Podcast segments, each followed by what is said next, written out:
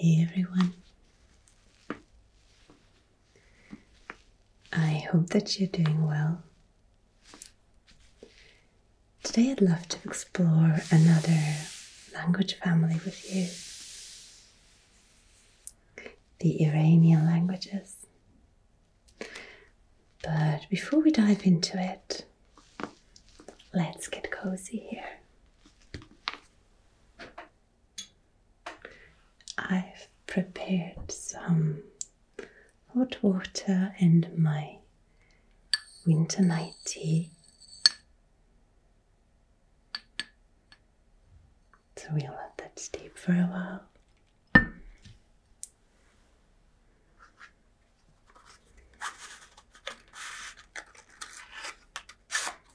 Let's light a candle.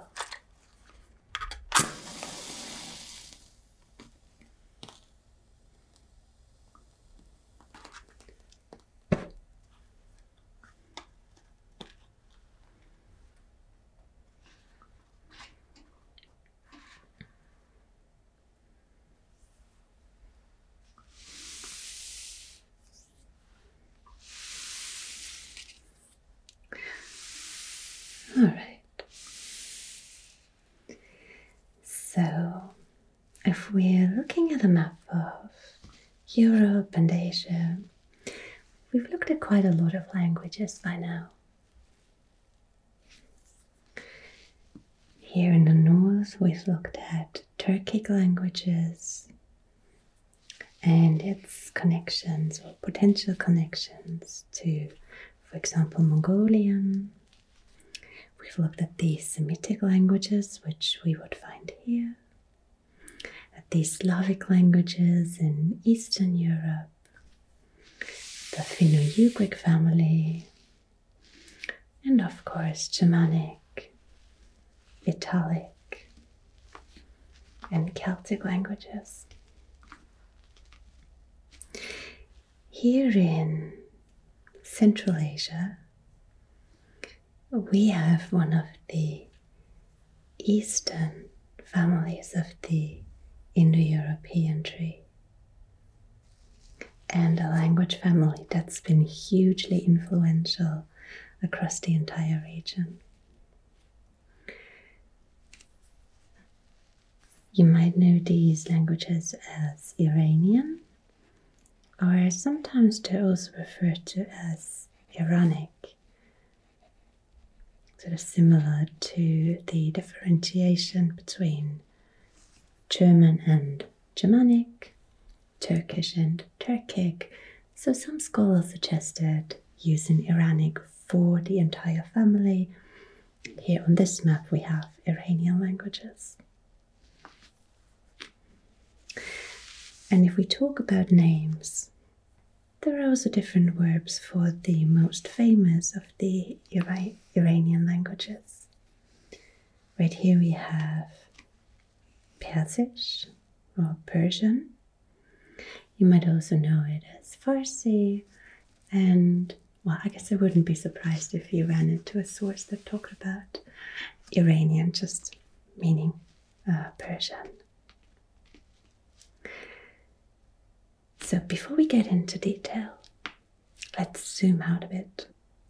Like I said, this is part of the eastern branch of the Indo European tree.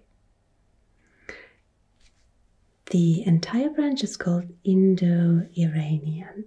So we have the Iranian part here, and then Indo, you might have guessed that, continues here towards India um, the indigo Indo-Aryan tree is actually the bigger one of the two. There are about 800 million speakers with something around 200 languages, so pretty impressive. The branch includes Hindi, Urdu, Bengali, Punjabi, and you've probably also heard of Sanskrit which was one of the important languages when people developed this theory of the Indo European tree. There's another smaller branch which is Nuristani, which you can find in Pakistan and Afghanistan, with about 130,000 speakers, so much smaller.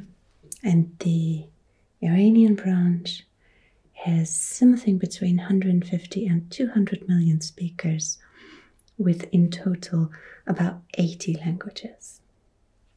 We can't go into detail on all of them. We'll just have a look at these four larger ones listed here. And we'll have a look at the history.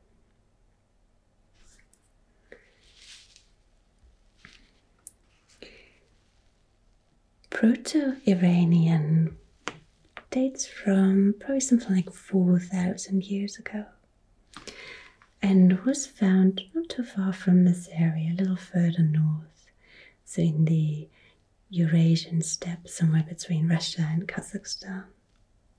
From there, these Proto Iranians migrated towards the Iranian plateau, Central Asia, but also west towards southeastern Europe, so the area here. The important developments, however, happened here in this area. One of the oldest forms of the language is Old Iranian, or I should say, there are numerous versions of the language. We know of Old Persian, which was written in cuneiform script, and we know of Avestan, which is sometimes um, distinguished into older and younger, which might sound like they are sort of two forms of the same language. But in fact, they're just different dialects from different regions and not that far apart in terms of age. And Avestan is an important language because it was the liturgical language of Zoroastrianism. That was the predominant religion here in this area for hundreds and hundreds of years, and probably also influenced Judaism, Christianity, especially early forms with Gnostic texts. You might have heard of that. You might also be familiar with some names from Zoroastrianism if you've, like me, played Prince of Persia. There's the Ahura, who are helpful, and there's uh, Ahriman, who's sort of the personification of evil. Um, I played a lot of Prince of Persia a couple of years ago, and actually, I wanted to take a Farsi course because of it, but didn't get very far. Either way, Zoroastrianism is still alive today and still practiced, but probably something like 120,000, 130,000 people. So, a very, very old religion that you can still find in different parts of the world notably in India, where a lot of people migrated to. The height of the Persian empires, however, came a bit later during the period of Middle Iranian. So that's from about 2500 years ago to the Islamization in the 8th, 9th century.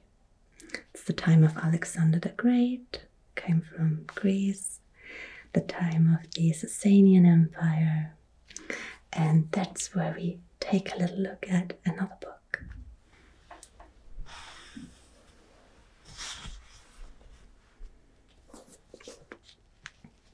It's time for our book of scripts here.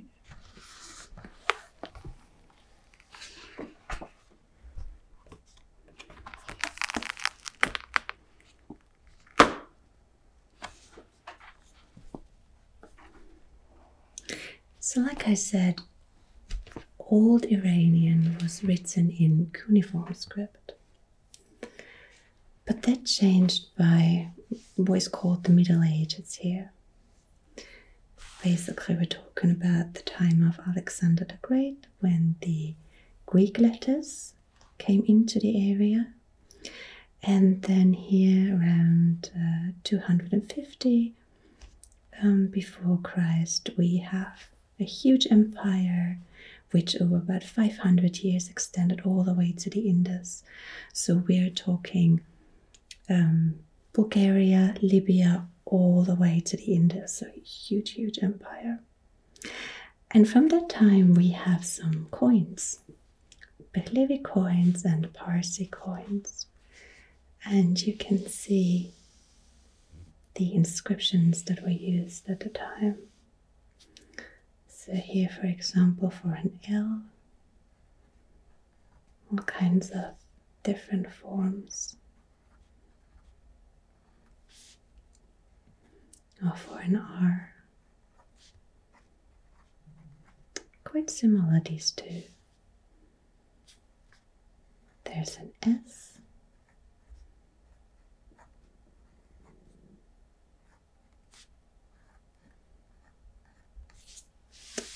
Etc.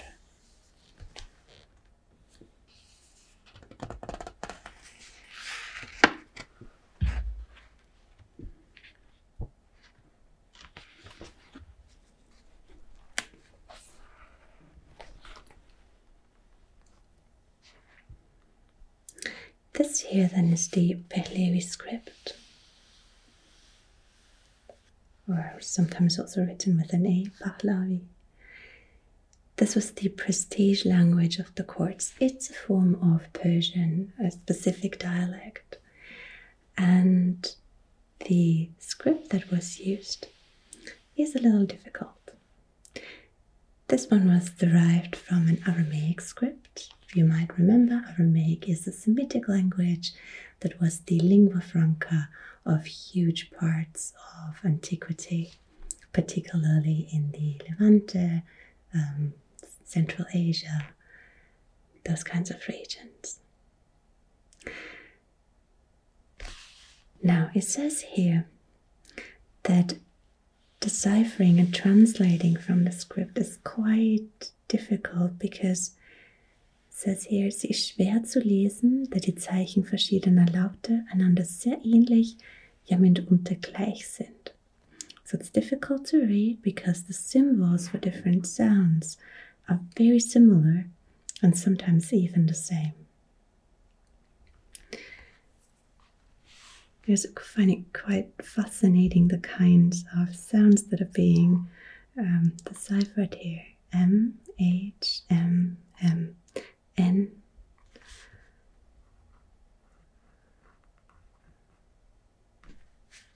I'd love to hear what that actually sounded like.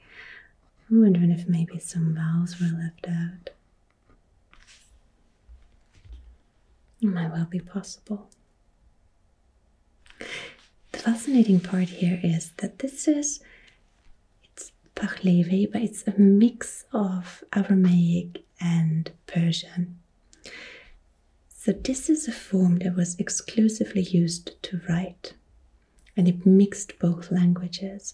So it's not something that was spoken, but rather something that had a lot of prestige and would have been used in very specific circumstances. And another script from the Middle Iranian period is this one here, the Zend Avesta Schrift. Now, I mentioned this earlier. Avesta. And I said this is the language of Zoroastrianism.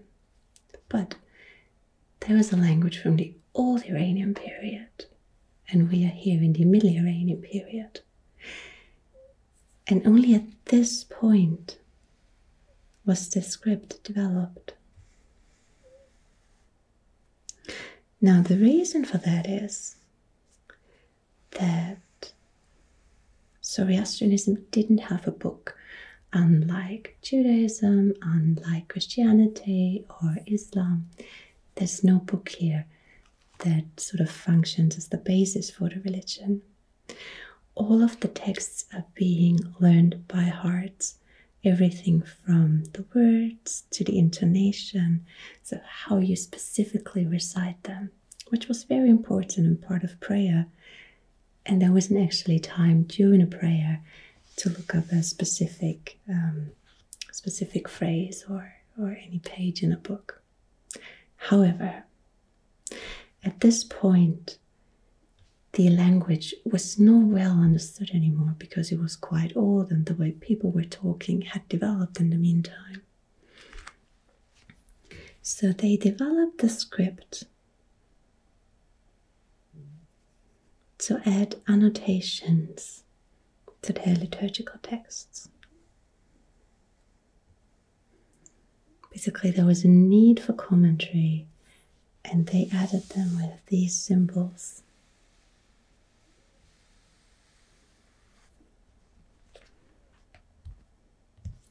Again, it's written from right to left. And of course, you can imagine for scholars, this is a fantastic source to look into the language at the time.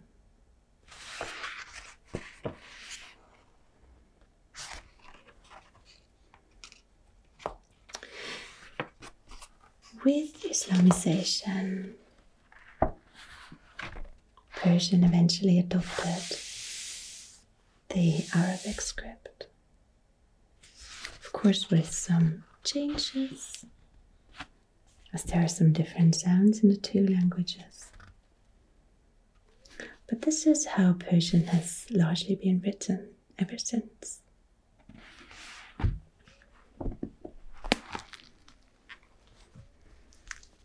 And of course, Persian also lost a bit of its prestige at the time in favor of Arabic on the one hand, but there were also other languages that were gaining in importance. Maybe you think of Turkish in the Ottoman Empire, or in southeastern Europe, where Slavic languages were taking the place of former Persian languages. Nonetheless, Persian persisted and still carried a lot of prestige. It really influenced the language of the Ottoman Empire and was also used in the Mughal Empire. And during this, during the Middle Ages, basically, there are some really important books written in Persian. For example, the Shahnameh by Ferdowsi, known as the Book of Kings, an epic poem that was so important that it kind of laid the foundations for New Iranian. And another author that you might have heard of is Rumi, or Jalaluddin Rumi from the 13th century. He was a Sufi or mystic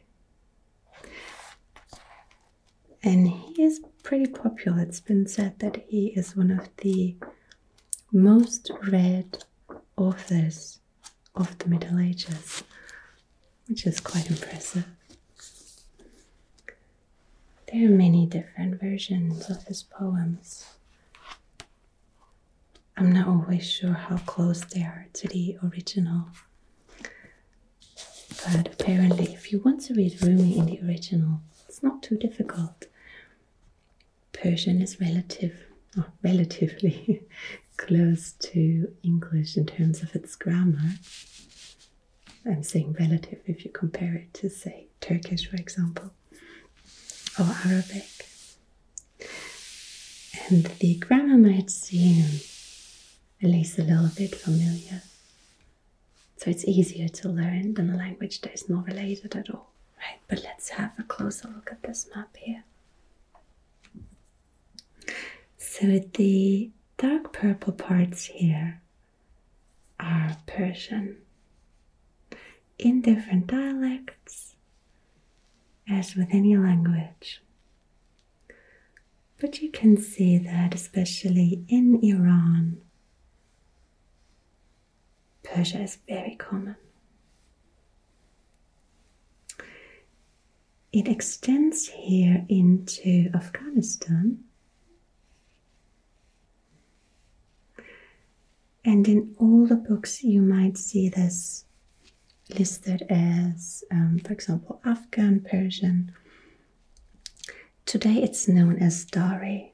This is one of the two official languages of Afghanistan, which we have here. and about half the population use Dari as their first language and also as a lingua franca. It's of course centered around the Kabul dialect, but all in all, it's not too different from the Persian of Iran. The word Dari, by the way, means court language or of the court, and it's a dialect that has a long history, just like Farsi, just developed in a different part of the region. And the word Dari for the language was adopted in 1964, so there's quite a lot of older books that might still use Afghan Persian. And then here is the Afghan border to Tajikistan, and you see that the purple parts here extend further north into Tajikistan. This language is sometimes also known as Persian, as Tajik Persian. The official name for the language these days is Tajik. It's an official language in the region.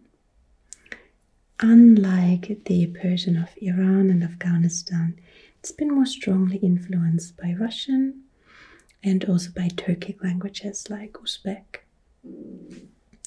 On the other hand, though, it's also quite conservative in some regards, partly because there are people who live sort of tucked away in the mountains, which usually means that the language is a bit more preserved in old archaic forms. And this is a language that's been promoted a bit more since the fall of the Soviet Union. There's been more publication since then, so it's seen a bit of an uptake, which is a good thing.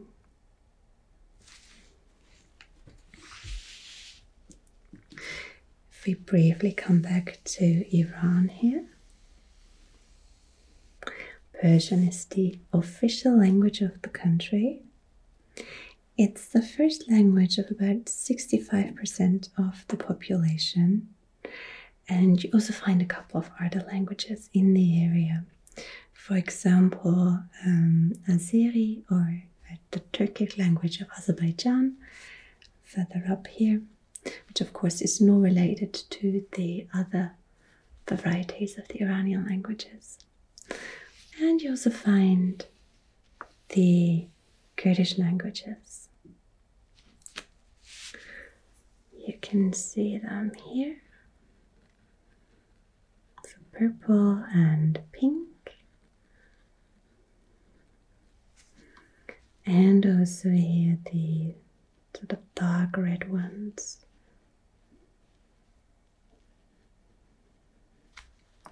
For the different dialect groups of the Kurdish languages. We have them here. The northern one, which is also called Kurmanji, central Sorani, and the southern one. There are two other languages spoken by Kurdish people, Zaza and the Gurani, but they are not part of that same group of languages. So they are Iranian part of this language family, but not related to Kurmanji, Sorani, and South Kurdish. The Kurdish languages have between 30 and 45 million speakers. A number of those live abroad in the diaspora. And it's quite noticeable here that the speakers are spread out across numerous countries, across Turkey, Syria, Iraq, and Iran. Initially, when the Ottoman Empire broke apart, the Kurdish people were supposed to have their own state, but that was never realized.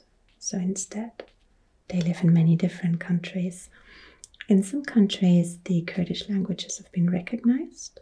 For example, in Iraq, it's an official language on a national level. In Iran, it's been recognized on a regional level, but in Turkey, there's been quite a lot of repression when it comes to the Kurdic languages. It's been getting a little better in recent years, but for example, for a long time, you were not allowed to write in the Kurdish alphabet. Um, you could not use it in education or in parliament. Nonetheless, the northern variety is the one that has the greatest number of speakers and is in a process of standardization. The central one, Sorani, is the one that's a standard in Iran. So that's this corner here, and we also have some Kurdish speakers here in this corner.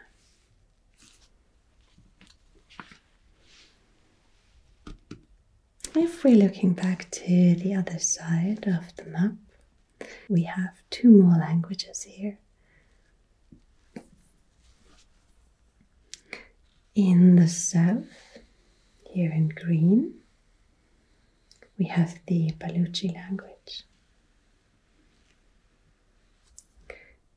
And this looks like a huge area, but there are about 9 million speakers. So, in comparison, there's not too many people living here. Very thinly populated area of Iran. And there's actually not too much I can tell you about Baluchi because there's not much information. But it was a language that was not written until the 19th century, so it was an oral language um, exclusively and the greatest number of speakers today live in Pakistan.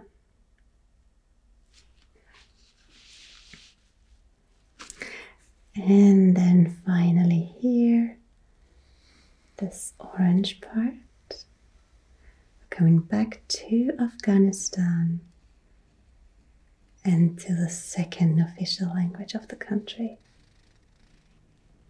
So, in the north, we have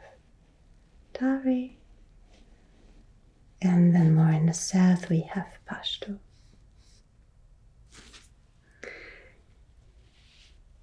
Estimations are that there are between 40 and 60 million speakers, and again, roughly half the population of Afghanistan.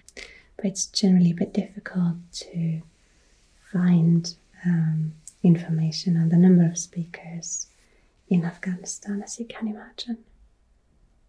One interesting aspect, though, is that there's a theory that Pashto might have descended from Avestan, so the language of Zoroastrianism.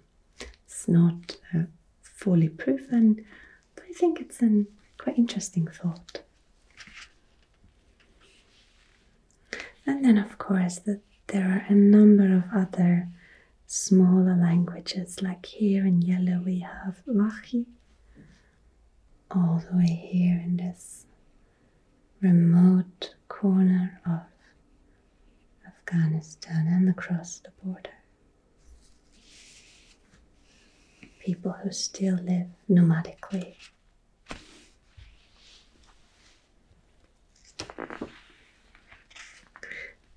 There are also some parts it's not really easy to read here, but these languages, it also says winter and summer, so you have an indication that people move with the seasons and take their language with them.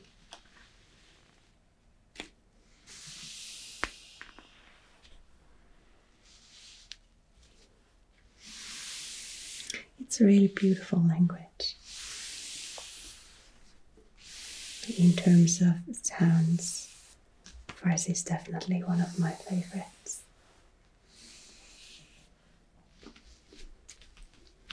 I think it's an interesting region with plenty of history to explore. I hope you enjoyed this and Maybe there was some new info in there for you. I'm going to enjoy my tea now and maybe have a cookie with it. And now I'll see you again next week.